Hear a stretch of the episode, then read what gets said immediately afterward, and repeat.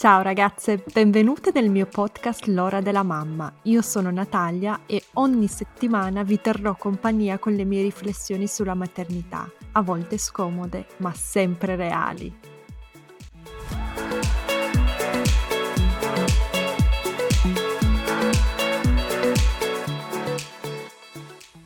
Ciao ragazze, oggi con me ho Silvia Pasqualini, psicoterapeuta bioenergetica. Sui social sei Il corpo e la mente, ha anche un podcast che si chiama Un millimetro al giorno. Ciao Silvia. Ciao Natalie, grazie e sì, confermo, tutto vero quello che mi hai detto, sono io. Innanzitutto spiegami cosa significa psicoterapeuta bioenergetica, perché nella mia ignoranza ho detto bioenergetica. Non sono andata a cercarlo sui dizionari, però dai. Sì.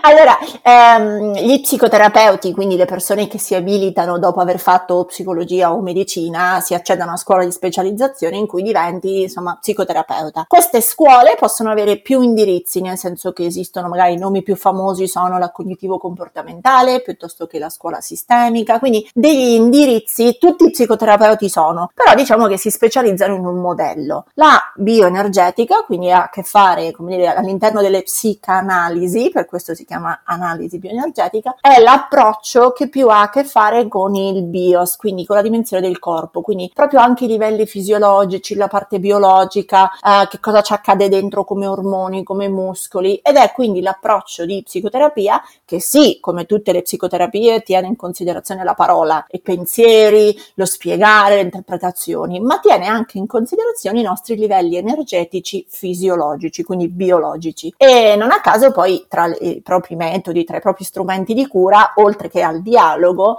c'è anche tutto un grosso lavoro che si può fare con il corpo, quindi esercizi di respirazione, esercizi di movimento, tecniche di rilassamento, in modo tale che la persona possa essere aiutata da due punti di vista, nei pensieri e in come sta nel corpo. Wow, quindi il corpo e la mente, adesso ho avuto una specie di illuminazione, ecco perché ti chiami il corpo e la mente, giusto? esatto, perché cerco sempre per ogni te- area tematica, diciamo, classica degli psicologi, non so, l'ansia, lo stress, la felicità, l'autorità, autostima, ecco, per ogni area tematica cerco sempre di dare dei suggerimenti sia per il corpo che per la mente, perché sono due cose che viaggiano per nostra fortuna sempre insieme. Bellissimo, ma poi il discorso sull'energia in realtà mi interessa tantissimo. E ho visto anche sui tuoi social che tratti spesso il tema del tempo, dell'energia, la produttività. Sì, ecco, sì. parliamone un, prima di parlare del nostro tema centrale che sarà il burnout, ve lo dico già da subito, parliamo anche un po' di questo argomento che è il tempo, l'energia per quanto riguarda le madri. Noi nella nostra società abbiamo que- ancora questo mito della mamma super eroina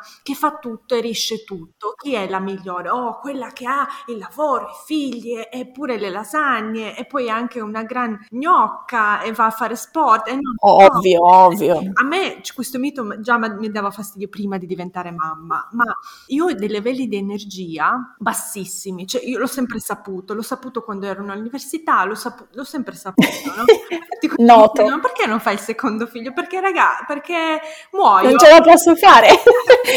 potrei, anche, potrei anche finire di vivere se facessi il secondo figlio. Quindi raccontami un po' dei livelli di energia rispetto alle madri e un po' anche del mito di questa mamma super energetica, come se tutti dovessimo essere così, donne e mamme, tra l'altro non facciamo discriminazioni. Sì, sì, sì, sì. Eh, la, la, guarda, mm, tocchi un tema a me molto caro, perché è, è, vero, è proprio un imprinting culturale degli ultimi boh, 50 anni, dove la donna si è dovuta vestire mh, mm, da un lato co- con gioia anche della parte professionale, quindi mentre 60 anni fa le donne era normale che stessero a casa, per fortuna ci siamo emancipate ed ecco che si sono però aggiunti i capelli professionali, aggiunti i ruoli e vestiti. E ci siamo scordati, quindi se questa è la parte bella, ci siamo scordati che noi come esseri umani siamo sempre come dire, umani, cioè siamo mammiferi e come tali dobbiamo tenere in considerazione che abbiamo un corpo che vive da mammifero, cioè siamo un po' meglio del cane, del cane che abbiamo in casa o del delfino o del maiale, però grosso modo noi abbiamo bisogno, esattamente come il nostro animale domestico, dei tempi di recupero. Quindi per avere alte energie non possiamo solo usare, come dire, appunto la forza di volontà o quel desi- que- quello schema mentale per cui io devo farcela, devo tenere duro, devo spingermi. Quel tipo di energia in più, quel tipo di sforzo di volontà può dare, come dire, un 5% di energia in più. Il 10% quando la sera magari stanchi dopo il lavoro, uno comunque fa i biscotti carini per la colazione per il giorno dopo, allora dici ok, ho fatto un piccolo sforzo. Ma non possiamo basare la nostra vita su quel tipo di sforzo di volontà, perché è come accedere ogni volta come dire, a un tipo di energia, a un tipo di benzina basata su ormoni che a lungo termine in realtà ci fanno male. Quindi hai ragione nel dire che in questo mito della mamma Wonder Woman che però lavora, che però va in palestra, che però ha il tempo per andare dall'estetista a farsi le mani e che però lavora a pieno ritmo, ecco, e poi l'energia le consuma ed è naturale e fisiologico che sia così. Quindi tanto prima ci riappropriamo di una dimensione in cui l'essere umano è umano, cioè nel senso proprio è umano nel termine vero della parola, e quindi tanto prima riappropriamo ripristiniamo che abbiamo bisogno di dormire per avere energia durante il giorno, abbiamo bisogno di mangiare in un certo modo per avere benzina, energia nel sangue durante il giorno, abbiamo bisogno dei momenti di rilassamento per compensare i momenti di sforzo di volontà. Ecco, è come se dovessimo tenere in mente che l'energia è un balance, cioè è un movimento, non è mai una fotografia fissa. Allora, se ho usato molto le mie energie ieri, è normale, sacrosanto e dignitoso che oggi io sia più stanca. Se ho usato usato molto le mie energie stamattina, è normale che oggi pomeriggio io sia più stanca. Allora, da quando imparo a vederlo come un balance fluido, posso imparare a mhm. perdonarmi i momenti di stanca perché in qualche modo li giustifico con i momenti di sforzo precedenti. Pensare di poter avere una vita basata sullo sforzo di volontà è quanto di più controproducente, non solo per noi nei nostri livelli di salute, di, di, ecco, di, poi anche di sintomi psicosomatici, ma non è neanche giusto rispetto delle relazioni delle persone intorno a noi, perché a quel punto diventiamo mamme stanche, mamme nervose, mamme irrequiete, mamme che poi crollano di stanchezza quando invece magari avrebbero potuto preservare un po' i propri livelli di energia. E quanto differenza c'è tra noi in qualità di mammiferi, quello che dicevi prima, mm-hmm tra una persona e un'altra, perché io guardo per esempio mio marito, che è la persona con cui vivo da uh-huh. sei anni, quindi quello più vicino, e ho sempre l'impressione che i suoi livelli di energia siano molto più alti dei miei, cioè lui è sempre riuscito a lavorare in un modo efficiente, in un modo proprio di produttività, ma, ma io non potrei mai neanche pensare di farlo, per esempio, che ne so,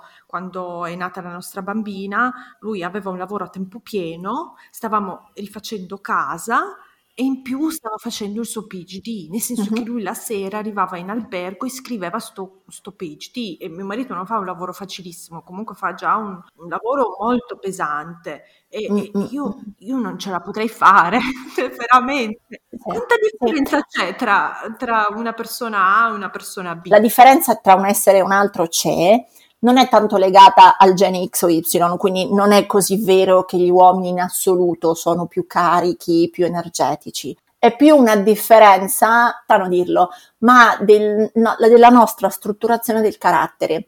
In analisi bioenergetica si usa un modello per definire i caratteri, diciamo, di cui possono essere cinque, e variano un po' in come sono andati i nostri primi 5-6 anni di vita. Quindi quello che ci è successo dal periodo prenatale, perché il carattere si inizia a formare dal sesto mese di gravidanza, quindi è già dentro la pancia che noi cominciamo a stratificare un nostro preciso modo di reagire alle cose, in questo caso agli stimoli che riceviamo da dentro la pancia, quindi può essere un rumore piuttosto che una qualità di sangue che arriva dal cordone, quindi strutturiamo già dentro la pancia i nostri primi meccanismi di reazione all'ambiente. Già dentro la pancia cominciamo ad avere degli schemi di reazione che poi si appunto vanno avanti, si evolvono nel corso dei nostri primi anni di vita. I nostri livelli di energia da adulti hanno molto a che fare con come abbiamo vissuto in maniera libera o costretta o obbligata eh, nostri, la nostra energia bambina. Per fare degli esempi,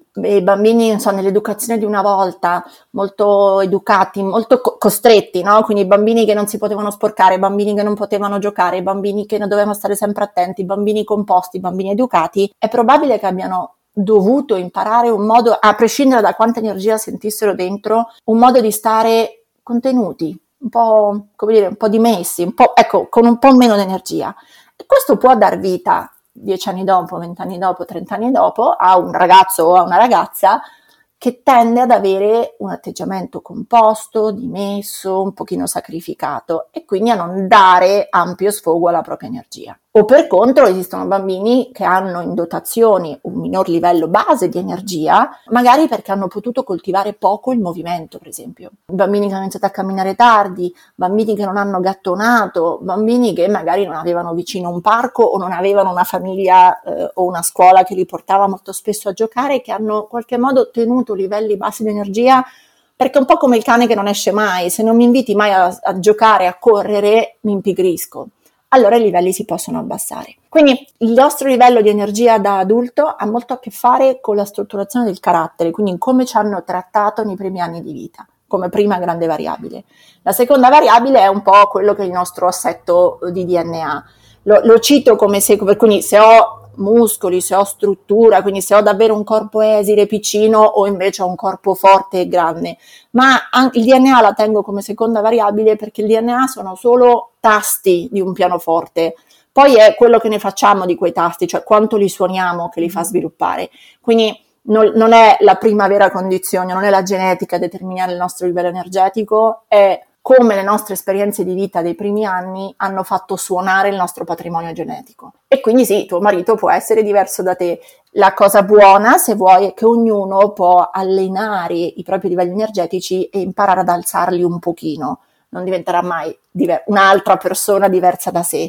Però se conosce bene i propri livelli in fisiologia, quindi quelli che per sé sono normali, puoi giocare magari ad aumentarli un pochino in più. Per esempio, giocare Lowen, che è mm, il fondatore della bioenergetica, lui diceva fino a 90 anni, cioè fino a quando proprio sarete vecchi, vecchi, vecchi, un piccolo suggerimento per avere, diceva lui, una salute, un'energia vibrante è fare 100 saltelli tutte le mattine. Ora, detta così sembra una scemenza, eh, eh, no, come dice, eh, questo è il segreto della longevità, però vi invito a provarci. Lui diceva ai ragazzi anche 200, poi man mano che invecchiate ve ne concedo 100. Vi invito a provare perché saltelli semplici, come se uno stesse saltando, che dire, eh, il movimento può essere come quando uno salta la corda, ma neanche a piedi paralleli, un piedino alla volta, quindi molto saltello semplice, mi verrebbe da dire, appunto, immaginatelo, lo può fare un novantenne. Però vi invito a fare 200 saltelli così e dopo il trentesimo, quarantesimo si comincia a sentire calore, si comincia a sentire di sudare, si comincia a sentire quasi che fa ridere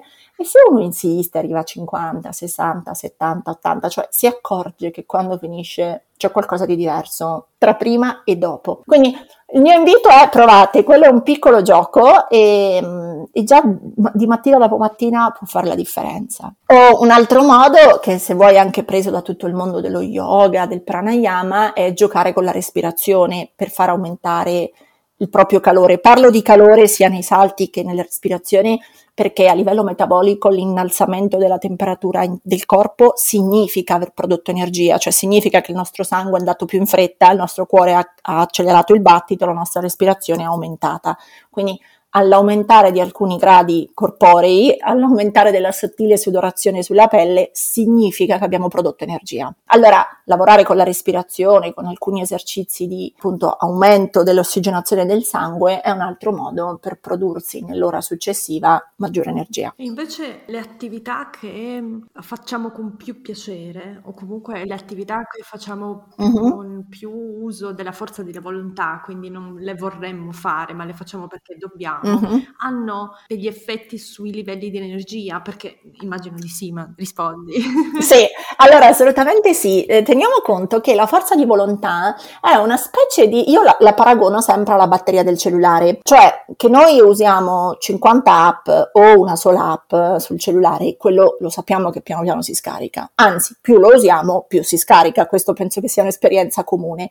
Quando è scarico c'è solo una cosa che possiamo fare, andarlo a ricaricare. Ecco, la forza di volontà ce la dobbiamo immaginare come la, il simbolino della batteria del nostro cellulare e all'interno si chiamano funzioni esecutive, un pezzettino del nostro cervello che serve appunto a eseguire i compiti giornalieri, pianificare, memorizzare a breve termine, rispondere, diciamo, a livello emotivo nelle comunicazioni base, non so, la telefonata con un collega, eh, una mail del capo, quindi ci serve a gestire l'esecuzione dei nostri compiti quotidiani. Ecco, tra queste sei funzioni esecutive, una è la forza di volontà. Ecco, è come un cellulare con sei app.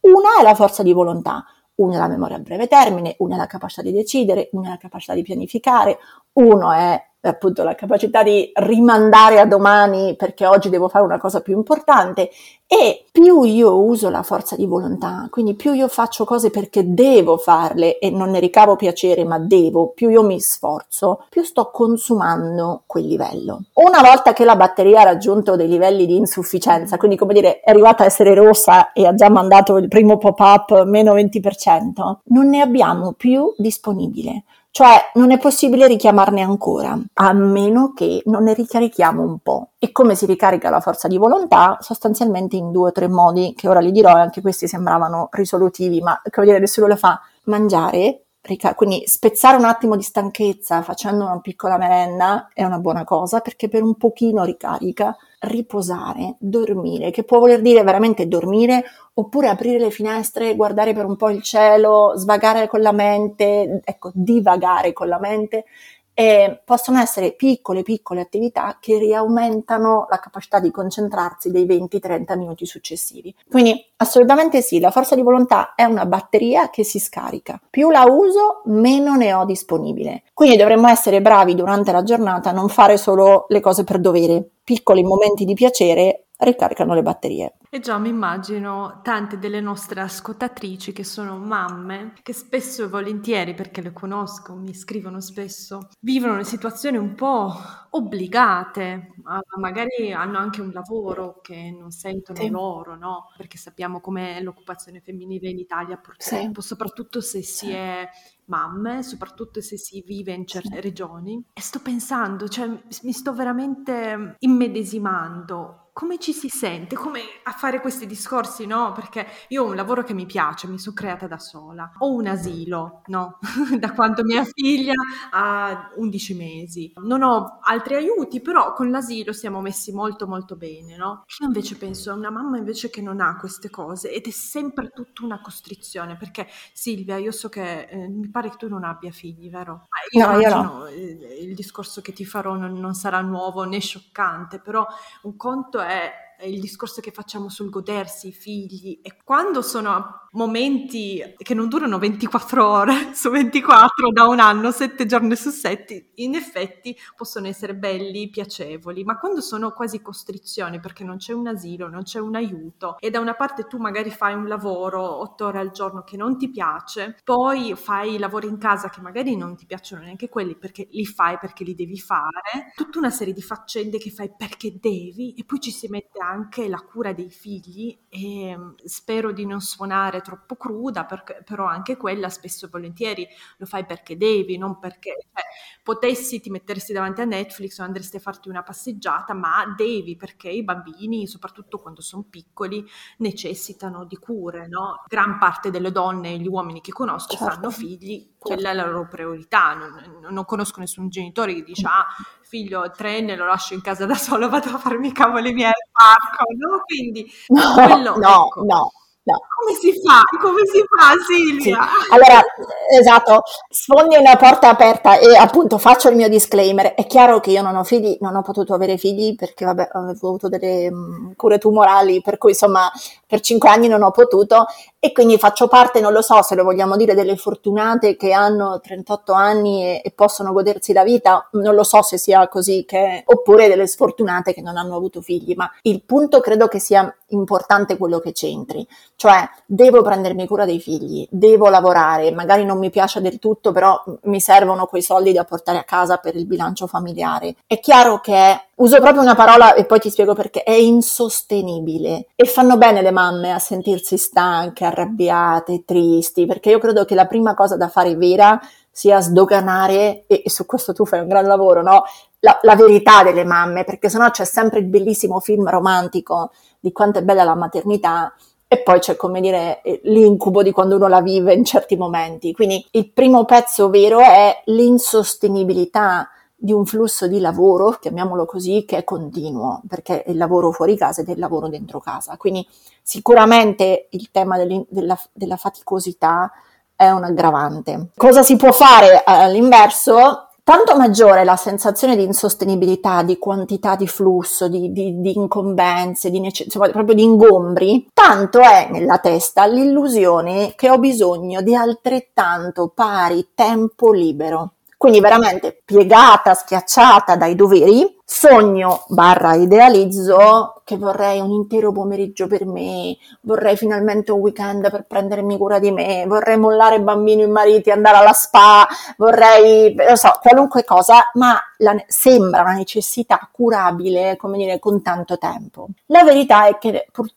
troppo, per fortuna sempre, non lo so, ehm, il meccanismo di recupero del corpo non è così, come dire, dal tutto al niente. Quindi ho faticato un anno e poi adesso voglio sei mesi di libertà, oppure ho tirato tutta la settimana e vorrei il sabato e domenica libero. Questo è un modo di recuperare le forze, certo ragionevole, bello, interessante, ma forse non sostenibile proprio per la popolazione delle mamme. Quindi non è tanto delle mamme, mettiamoci anche dei papà, perché è vero che ci sono papà che si prendono meno cura dei doveri familiari, ma anche quelli che invece poverini lo fanno, quindi proviamo a stare generici sui genitori, ma quindi cioè, diamo il beneficio del dubbio a entrambi, ma forse è più sostenibile per le mamme e i papà pensare a delle quotidiane ricariche da un tempo minore. In modo tale, questo per due motivi, un po' perché forse è un po' più facile trovarli 5 minuti anziché due ore. Sarebbe bellissimo avere due ore per uscire a fare una passeggiata con un'amica e, di, e chiudere i bambini a casa ma se due ore sono insostenibili, appunto, non, non si possono ricavare,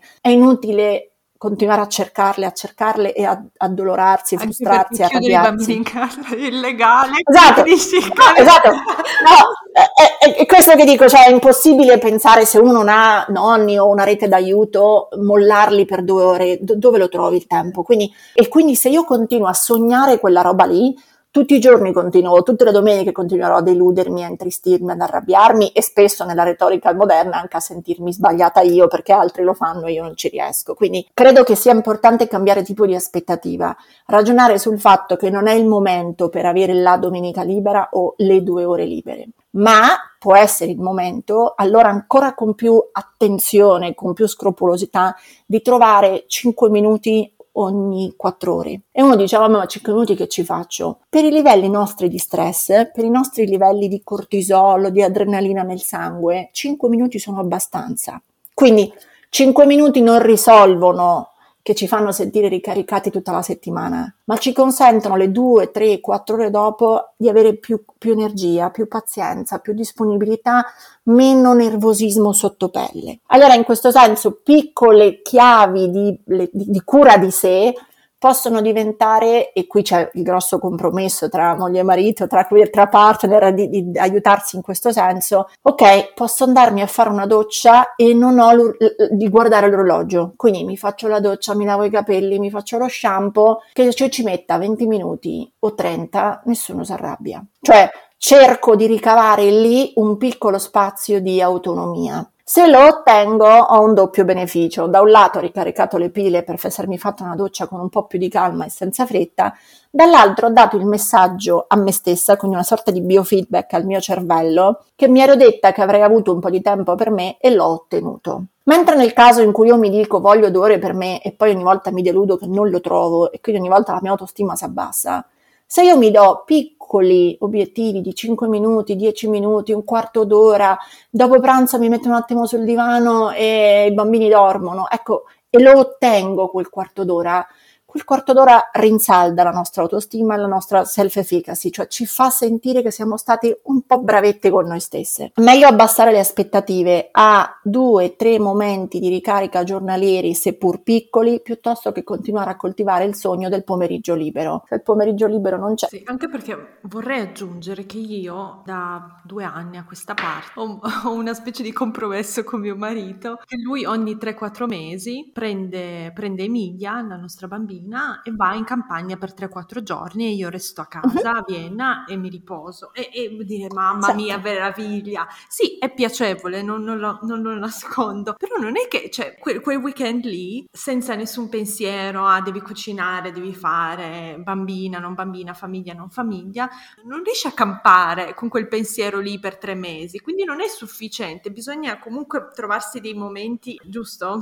Eh sì, e, e in cui bisogna essere, io dico anche le, pazienti che seguo, neomamme o le coppie neogenitori, ma bisogna essere, fa ridere, creativi nel trovarli gli accordi. Per cui, per esempio, ecco, fa, parlo di, di esempi di coppie nella rete di pazienti e di amici che ho, ma lei concede a lui che lavora in casa, è smart working, che durante la pausa pranzo lui può uscire a camminare fare la sua 40 minuti di passeggiata lontano dal computer, lontano dal rumore di famiglia e si fa la sua 40 minuti di passeggiata, ma per contro la sera, quando lui smette di lavorare, lei esce 40 minuti. Quindi in questo senso si sono legalizzati entrambi uno spazio quotidiano dove rimane a carico dell'altro la gestione, di, in questo caso, della coppia di figli. Oppure conosco altre coppie che si sono regolate su uno dei due fa il sacrificio di svegliarsi prima, prepara le colazioni, veste i bambini e l'altro dorme e per contro l'altro si occupa della routine serale, bagnetti, eh, doccette, bambinetti, storielle. Quindi in questo senso, ecco, esistono coppie che si regalano il weekend fuori perché una volta al mese mollano i bambini ai nonni quando già sono un pochino più grandi, e, mentre altri per cui il weekend fuori è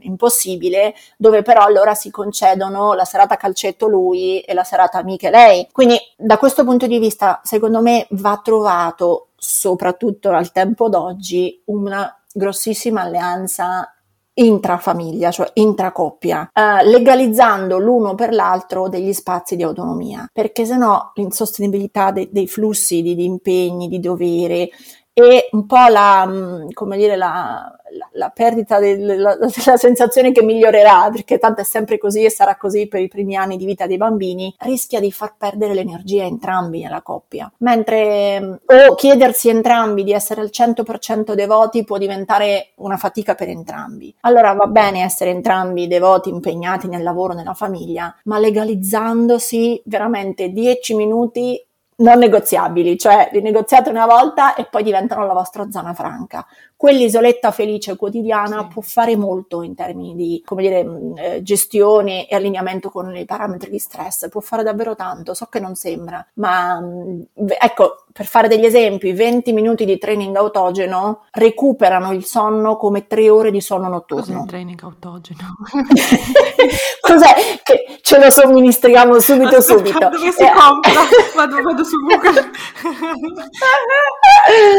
il training autogeno è una delle pratiche, diciamo, è diventato famoso perché lo usano molti sportivi, lo usano molti arrampicatori Ecco, il training autogeno è molto usato da queste persone perché, per esempio, appunto, sono delle sequenze, una sorta di autosuggestione, possiamo dire un'automeditazione, ma non ha il concetto spirituale della meditazione. È, diciamo, un modo di ricaricare le pile, quindi si sta fermi e si ripete dentro di sé sempre uno stesso dialogo, che si è costruito con delle frasi fatte apposta per la persona, che funzionino per la persona. Sono delle sottili induzioni che possono servire, appunto, ce ne sono più di una, possono servire per esempio per recuperare gradi di calore, di temperatura, per questo lo usano in alta montagna, perché se devi dormire in un rifugio e fa freddo e non vuoi morire assiderato, ti fai il training autogeno e ti produci calore, così come ti puoi fare quello per recuperare il sonno e recuperi le onde alfa del sonno. In questo senso, quindi è una pratica, la si impara, ci sono insomma,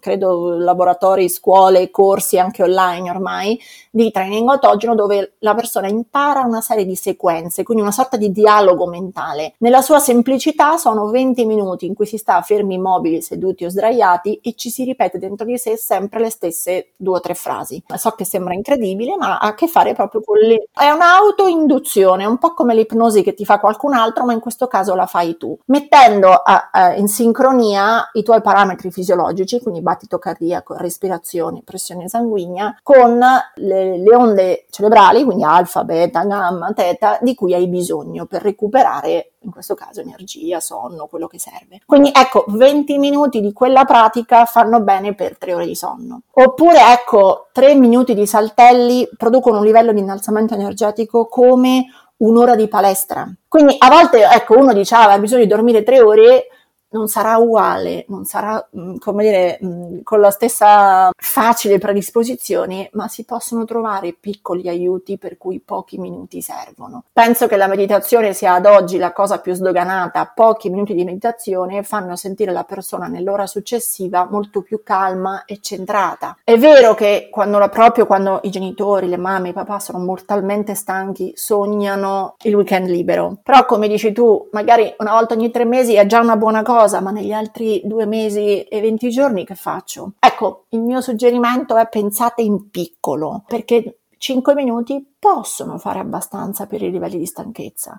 5 minuti, 10 minuti, 2-3 volte al giorno possono migliorare la qualità della vita a fine giornata. Bellissimo questo, questo vado veramente a cercarvelo su Google.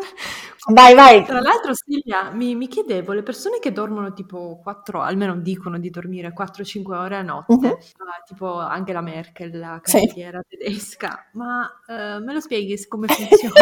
Io, allora, sì. non lo capisco. Eh, allora, neanche io, giuro, neanche io. Allora, ehm, esiste una cosa, come dire, anche lì esistono chi si sforza di dormire poco e quindi si imposta la sveglia e si sforza e quello non è tanto naturale, cioè la persona li sta andando a consumare le proprie riserve di energia. Mentre esistono casi naturali, veri, cioè di persone che veramente dormono poco, perché ognuno di noi ha, diciamo, siamo stati classificati in ipnotipi, cioè il nostro profilo tipico di sonno. Ed esistono i normotipi, quindi quelli che hanno bisogno eh, di dormire le 7-8 ore canoniche, ed esistono naturalmente i brevi dormitori, quindi le persone con un ipnotipo breve, davvero, davvero, cioè spontaneamente naturalmente si accontentano di dormire 4 o 5 ore. Quindi si svegliano comunque dopo 4-5 ore, non perché mettono la sveglia, si sforzano, devono andare in palestra, devono andare a lavorare, è che hanno proprio un profilo da dormitore in cui le 4-5 ore fa recuperare energia naturalmente. Per contro esistono i lungodormitori dove invece non solo non gliene bastano 4-5, non gliene bastano neanche 7-8, ma hanno naturalmente bisogno di dormire più di 9 ore. In questo caso, ah, c'è un test carino, eh, se googlate al volo lo trovate perché si chiama MEQ e sta per Morning, adesso te la dico proprio come scritta, Morningness uh, eveningness, quindi mattitudine, solitudine, eh, questionnaire. Se googlatela si trova proprio facile facile ed è un piccolo test per scoprire il proprio ipno- ipnotipo. Uh-huh. In questo caso, se la Merkel, beata lei, è un breve dormitore, in effetti lei ha a disposizione 5 ore per dormire e 19 ore per finire fare tutto il resto. Se uno è per natura un lungo dormitore e dorme 10 ore, eh, per tutto il resto chiaramente ne ha 14. Non ci puoi fare niente, no. Anzi, quello che puoi fare è tanto prima e tanto più mi verrebbe da dire, ti rassegni a come sei fatto, cioè dormi le ore che ti servono, tanto più quelle ore che sei, diciamo, sveglio, le usi bene. Perché il problema è che quando io dormo meno di quello di cui avrei bisogno, la mattina striscio sui gomiti, cioè eh, ho la testa un po' più appannata, la capacità di concentrazione un pochino più lenta, mi scordo i nomi, mi dimentico gli appuntamenti, quindi cercare di sforzarsi di essere come non si è, quindi dormire meno, non ci aiuta poi a essere veramente produttivi. Il modo migliore per mettere la nostra mente in produttività, quindi nella modalità veramente efficace di funzionare, è rispettare tutti i suoi parametri fisiologici fisiologici. Un bambino se non lo facciamo dormire, lo sappiamo che è nervosetto, lo sappiamo che è fastidioso, lo sappiamo che è stufo, che è stanco. Allo stesso modo noi adulti dovremmo imparare a riconoscere che se ho bisogno di dormire otto ore, è meglio che io dorma otto ore e poi sia naturalmente funzionante per le altre eh, diciamo 16 piuttosto che che io mi sforzo di dormirne 5 e poi sto male le altre ore. Sì, adesso le mamme con bambini piccoli e i papà uh-huh. stanno piangendo perché immaginati no, il paradosso di il paradosso, succede spesso immagino di essere un, un, tipo di quelli che dormono tanto, che devono dormire tanto, non mi ricordo più come I lungodormitori. I lungodormitori e avere un figlio che non dorme niente, cioè che sfiga, che sfiga. Sì. No, no, ecco, infatti lì è come dire un grosso atto d'amore che il genitore rinuncia al proprio sonno perché suo figlio non, no, come dire, non dorme come lui. E in effetti io lo metto sempre appunto agli amici, ai pazienti no, che mi stanno dicendo sono incinta, arriverà un bimbo. Io dico sempre sei pronta a rinunciare al sonno per almeno 3-4 anni perché veramente, cioè, quello è un caso della vita in cui è uno sforzo, come dire, necessario da fare. Fortunati i genitori a cui capitano bambini dormitori, un po' meno bambini, quelli che, che hanno bambini invece molto attivi. Però ecco, in questo senso scoprire il proprio ipnotipo, rassegnarsi un po' a questo e sapere di aver bisogno, perché ecco, la cosa interessante dell'ipnotipo è che io posso scoprire di aver bisogno di dormire otto ore. E in effetti è vero, mio figlio me ne fa dormire cinque. Quindi amen, così è. Vuol dire che io ogni giorno vado in debito di tre ore. Una buona soluzione perché l'ipnotipo è rispettato anche se io faccio riposino giornaliero, cioè mh, so, pomeridiano. Quindi se io sono una che ha bisogno di dormire otto ore, mio figlio me ne fa dormire cinque, forse ancora di più mi devo sforzare dopo pranzo di concedermi mezz'ora, se posso. Ecco, 20 minuti di training autogeno, un'ora di pennica, scegliete voi quello che è possibile. Però se sono una persona a debito di sonno è molto meglio che mi autorizzo un'ora di sonno durante la giornata che io spenda quell'ora, faccio l'esempio classico, per stirare i panni o fare le lavatrici. Cioè ne vada la mia salute che io dorma un po' di più. Oppure eh, magari sei fortunata e il marito che hai o il compagno, insomma il papà del bambino è lo stesso ipnotipo del bambino. È esatto, sì, esatto. Le, notti, le mattine se le prende lui è bello. E lì fatto festa. Dormi. Esatto, esatto. L'altra cosa che, che, può essere carina valutare in coppia, no? con la creatività delle coppie, non solo è l'ipnotipo, ma è anche la preferenza di risvegli. Penso che sia esperienza comune, non so adesso tra te e tuo marito chi è l'uno e chi è l'altro, si chiamano gufi o allodole, cioè persone che spontaneamente amano il risveglio presto, e per presto intendo tra le 5 e mezzo e le 6 e mezzo del mattino, o meglio, che si svegliano volentieri, che parlano quasi da subito, che proprio sono elettricamente, cerebralmente e fisiologicamente attive. E poi per contro però amano andare a letto presto, sono decisamente meno produttive nel pomeriggio, la sera sono rallentate alle 9, buonanotte e questi sarebbero i profili allodole. Per contro, il profilo gufo invece è quello che la mattina non solo non si sveglia alle 6, ma non si sveglia neanche alle 7, cioè potesse lasciato al suo stato brado è uno che volentieri si sveglia alle 10. Ha un'ottima produttività nel pomeriggio ed è capace anche di restare attivo, lucido e concentrato dopo cena fino a mezzanotte, l'una alle due, cioè quelle ore serali per un gufo sono piacevoli, per un'allodola sono molto faticose per contro inverso al mattino. Allora in questo senso se uno è all'odore e si sveglia molto presto la mattina è più facile che si occupi del, geni- del, bimbo magari nelle ore mattutine, per contro con lo stesso genitore farebbe strafatica a gestire il bambino la sera, cioè o meglio lo fa perché sotto forza di volontà lo facciamo ma diventa più stancante per lui. Quindi anche mh, accordarsi, diciamo, tra genitori, vedendo l'ipnotipo e il cronotipo del figlio, può essere una strategia per mettere tutti in sicurezza, cioè cerchiamo di fare tutto gestendoci quando per noi è più facile. Questo, questo mito che siamo funzionanti H24, che lo dobbiamo fare in nome della buona causa di nostro figlio, in realtà è un po' controproducente, rischia solo di stancarci di più. Stancarci e cos'altro può succedere? Se viviamo questa vita così un po' affaticata per tanto tempo, no? Non parliamo di un mese, ma tanto tanto tempo. L'effetto, diciamo, dello, della stanchezza cronica prende il nome di burnout, quindi proprio di bruciarsi, come dire, di esaurirsi nelle proprie energie. E il burnout è come se proprio aver immaginato di essere, una, essere una candela che ha consumato tutto lo stoppino, cioè ho consumato la mia energia, le mie riserve, la forza di volontà, mi sono esaurita nelle forze. E il burnout lo si vede sia come, atte- come dire, lo si riscontra sia negli atteggiamenti fisici, sia, come, come, sintomi fisici, sia negli atteggiamenti poi comportamentali o di pensiero. Quindi quando si, si entra via via nell'esaurimento, nel burnout, non parlo di esaurimento come l'esaurimento che uno impazzisce, è proprio un esaurimento di forze, no? Si porta con sé non solo la stanchezza cronica, ma si porta per esempio la, mm. la perdita della speranza per il futuro eh, e quindi l'essere un po' convinti che ormai è così, andrà sempre così, la perdita della sensazione di un supporto da parte della rete, eh, della comunità intorno a noi, che può essere la famiglia, che può essere, ecco, in questo preciso momento storico anche il supporto delle scuole, quindi il burnout porta con sé una sorta di anche impoverimento della visione, quindi un atteggiamento un pochino più da, da, solo stanco diventa un atteggiamento pessimista, un atteggiamento di chi pensa di aver perso il controllo su tutti gli aspetti della vita, eh, un po' più simile quasi alla depressione, non avere più voglia di fare le cose, sentire che non ha senso, sentire che non ci sarà mai un beneficio. E questa chiusura, diciamo, alla vitalità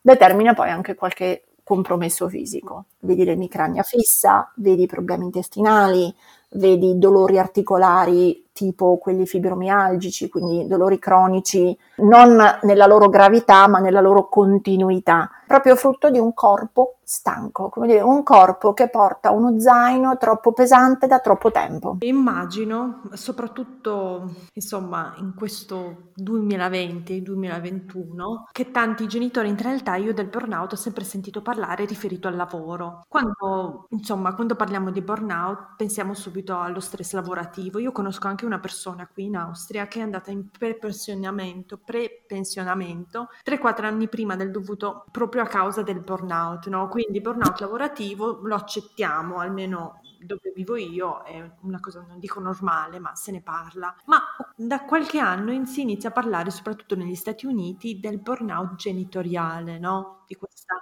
e credo, e questa è la mia impressione, che nel, dopo la pandemia iniziamo a parlare di burnout genitoriale ancora di più. Sì, un, se, ecco, sco, diciamo, tocchi un tema veramente molto grosso. È vero, il burnout prendeva, usa questo nome nel mondo aziendale da tanto tempo, nel mondo organizzativo.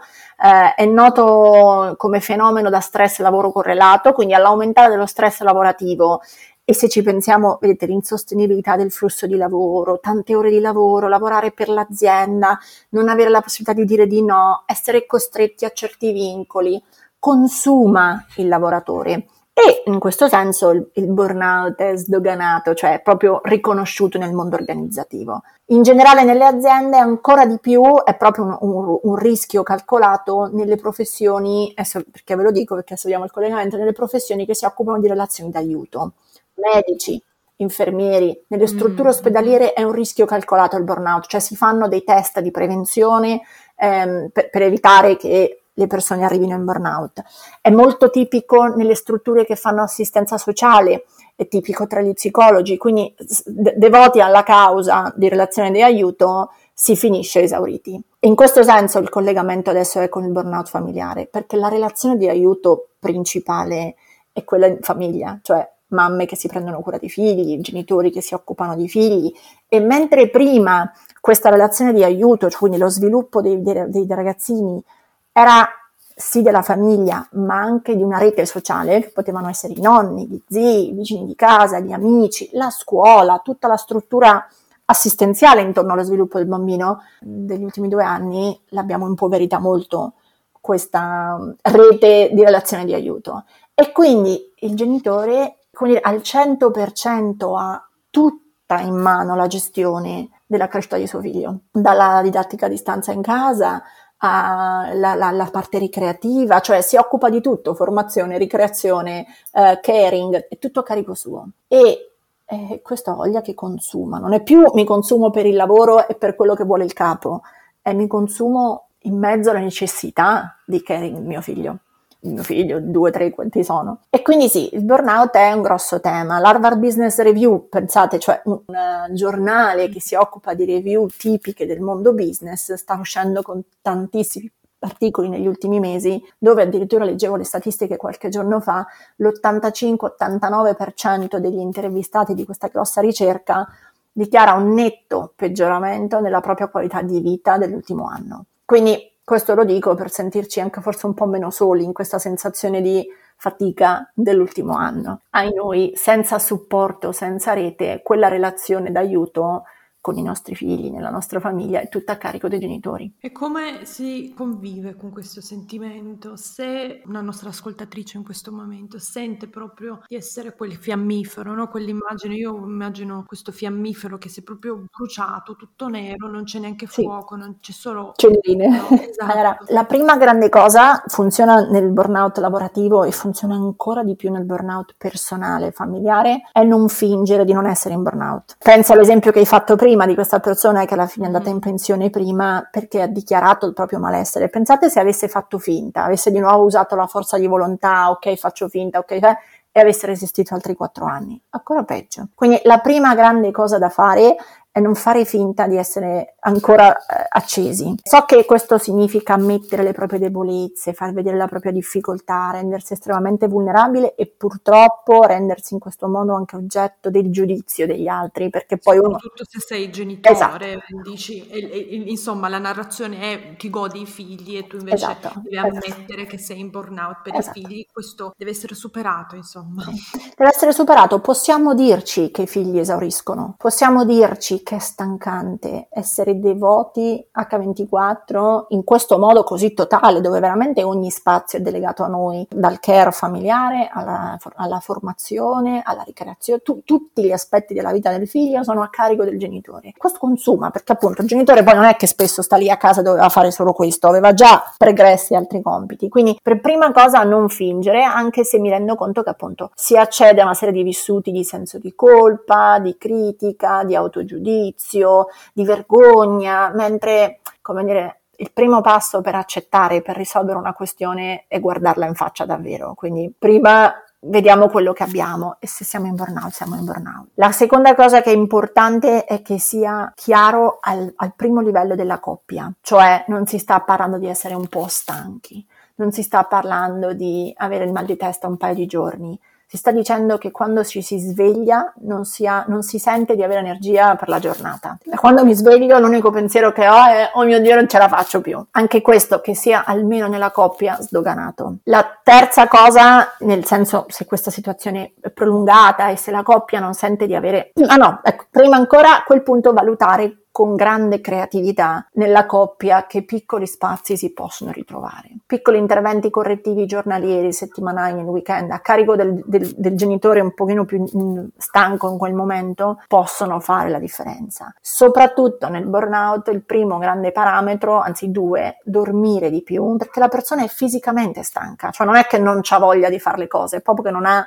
risorse per farle, quindi riposare di più e concedersi momenti di piacere, perché il piacere ricarica le, le, pile due volte più velocemente del dovere. Quindi piuttosto, ecco, cominciate a lavorare all'interno della coppia su quali piccoli spazi di riposo o di piacere eh, la persona in burnout può recuperare. Aggiungo che se questo non dovesse bastare, il burnout è una condizione clinica, medica riconosciuta, per cui si può andare a chiedere aiuto al medico di base o più ancora all'interno di una psicoterapia, quindi avere uno spazio di supporto dove mm. elaborare questo tipo di stanchezza, ecco, elaborare quei vissuti di senso di colpa, di giudizio, di critica, quel non dover mollare mai, cioè andare a elaborare perché questi doveri dentro di noi sono così forti. Perché se sgancio quei nodi, forse magari mi alleggerisco la struttura, il mindset e posso davvero cambiare modo di vivere la mia genitorialità. Quindi se i piccoli interventi di coppia o di supporto familiare non funzionano, allora è una condizione clinica per la quale andare a chiedere aiuto a persone che ci possono aiutare. Ultima cosa che dico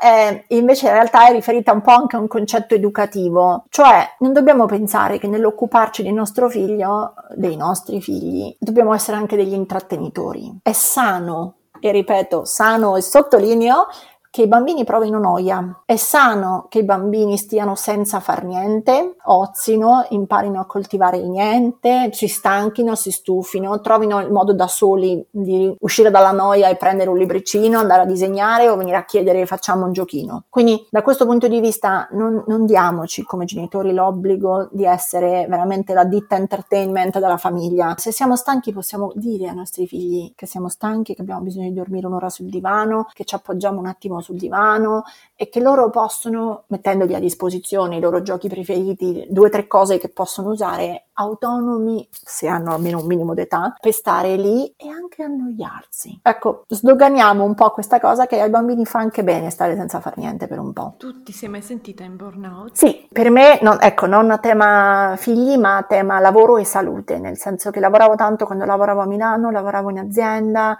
mi svegliavo molto presto, andavo a dormire molto tardi, sempre con questo senso di non poter mai dire di no. Quella fu per me la, la spia che io ignorai mi sentivo che non potevo dire di no, da un lato facevo cose che mi piacevano inizialmente e poi diventava una gabbia sempre più stretta dove io non potevo mai rifiutare qualche cosa. Cominciai a stare male, iniziai a svenire in metropolitana, cominciai ad avere l'ansia, ma mi sembrava tutto normale, no? Ho 28 anni, devo spingere, cioè devo, devo essere veloce, scattante, non ha funzionato per molto, eh, nel senso che poi appunto nel mio caso appunto cominciando a seguire questi primi sintomi è non mi, non mi volevo mettere in ferie, non volevo mollare, dovevo proprio non potevo dire di no, era la, la, mia unica grande certezza e quindi continuavo ad andare come dico io veloce veloce su tutti i fronti. Poi ho scoperto nel bene e nel male nel senso di avere un tumore e mi sono dovuta fermare con un gran senso di colpa. Ecco, non solo stavo male, ma io mi sentivo in colpa perché non potevo fare tutto. Nel paradosso, no, appunto, della nostra dialettica di come le donne a 30 anni devono saper fare tutto. E quindi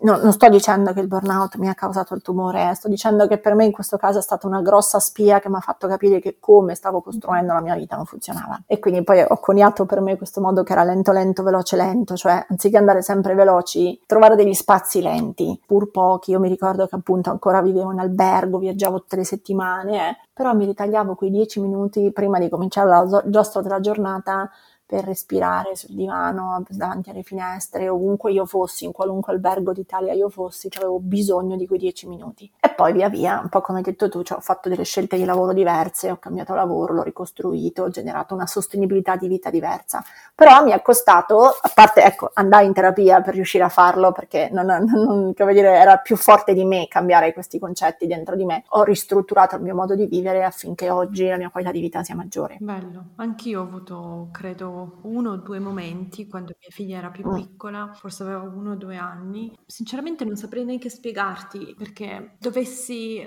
mettermi in relazione a tante altre donne che conosco non è che facessi molto di più, però facevo proprio fatica a prendermi cura di lei, anche se lei andava al nido, poi i pomeriggi, i lunghi pomeriggi da, dalle 2 alle 9 mi hanno esaurito, anche perché volevo fare tutto, volevo giocare con lei, la portavo tutti i santi giorni al parco con la merenda super, uh, sì, super healthy, eh, perché se non avevo il cetriolo e avevo super healthy, super giusta. Bene, sì, sì, Che poi mi vergognavo davanti alle ma- altre madri al parchetto. C'avevo questa fissazione no, di dover fare tutto bene. Io una cosa che non, non mi piace, lo dico spesso, le mie ascoltatrici lo, lo, lo, sanno, giocare con i bambini. Io ho una sorella più piccola, sette anni più piccola di me, e non so se sia quello, ma ho giocato con lei fino ai miei 18 anni, no? Quindi io, io ho dato, ragazzi, io ho dato.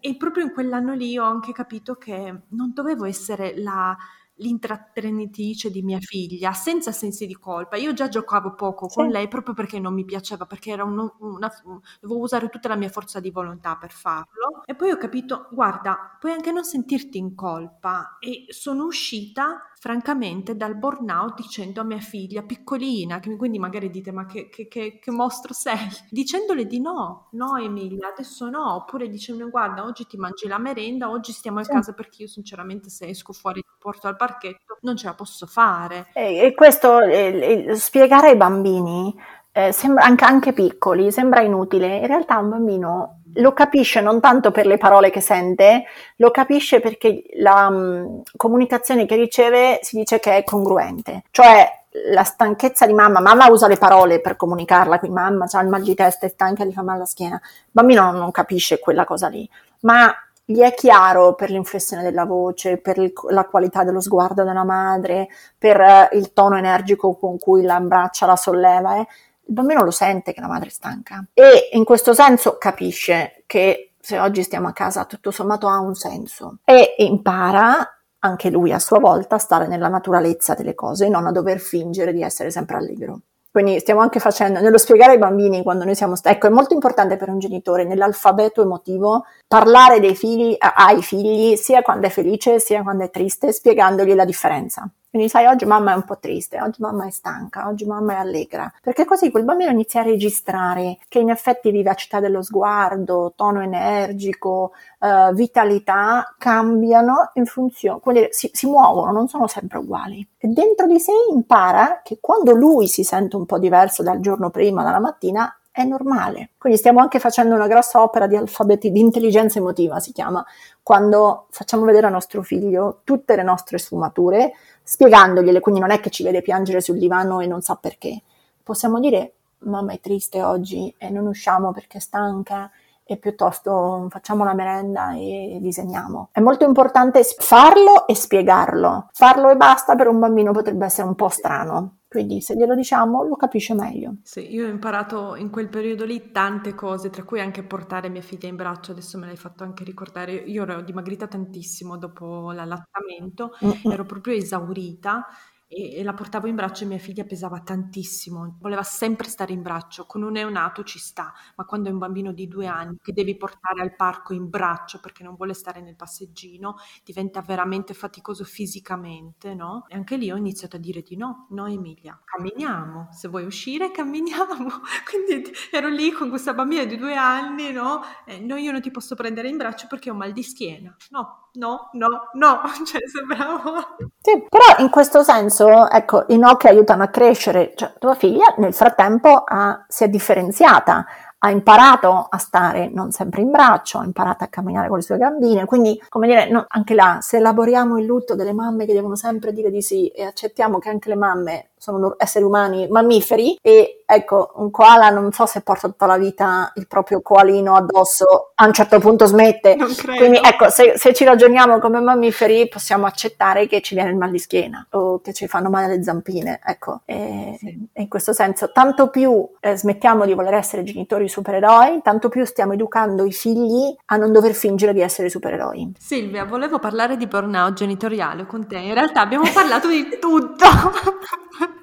Dove ti possiamo trovare? Allora, mi trovate sui social come il Corpo e la Mente, quindi Instagram, Facebook e il canale YouTube con tutti i video degli ultimi due anni, divisi per playlist, quindi sì, la gestione del tempo, il tema dell'autostima, le tecniche di produttività, ma anche la gestione delle emozioni, la bioenergetica, quindi trovate in tante playlist i vari argomenti trattati. E poi mi trovate invece come podcast su Spotify e tutte le altre piattaforme di podcasting come un millimetro al giorno, perché è un po' il mio invito a fare appunto piccoli cambiamenti sostenibili un millimetro alla volta. E tra poco, tra qualche mese credo, esce anche un tuo libro. Sì, è il mio terzo libro, intanto sono uscita nel 2018 con un libro che si chiamava It, eh, nel, l'anno scorso a Natale con il mio secondo libro Lento Lento Veloce Lento dove appunto racconto del mio anno di cambiamento quindi più romanzato e adesso invece ad aprile esce um, un libro con Rizzoli eh, che invece riguarda lo stress e gli effetti psicosomatici dello stress, quindi le migragne, la gastrite, i dolori, non so, la, la cistite, ecco, perché ce li abbiamo e che cosa possiamo fare per ciascuno di questi. Il libro si chiama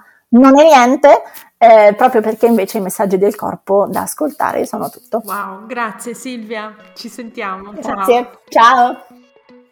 Wow, siete arrivate fin qui! Spero che questa puntata vi sia piaciuta e aspetto i vostri feedback. Potete scrivermi su Instagram o mandarmi un'email. Tutte le info sono nella descrizione. Non vedo l'ora di sentire cosa ne pensate. Ricordatevi di schiacciare il tasto segui in modo da non perdervi le puntate future. A presto e grazie!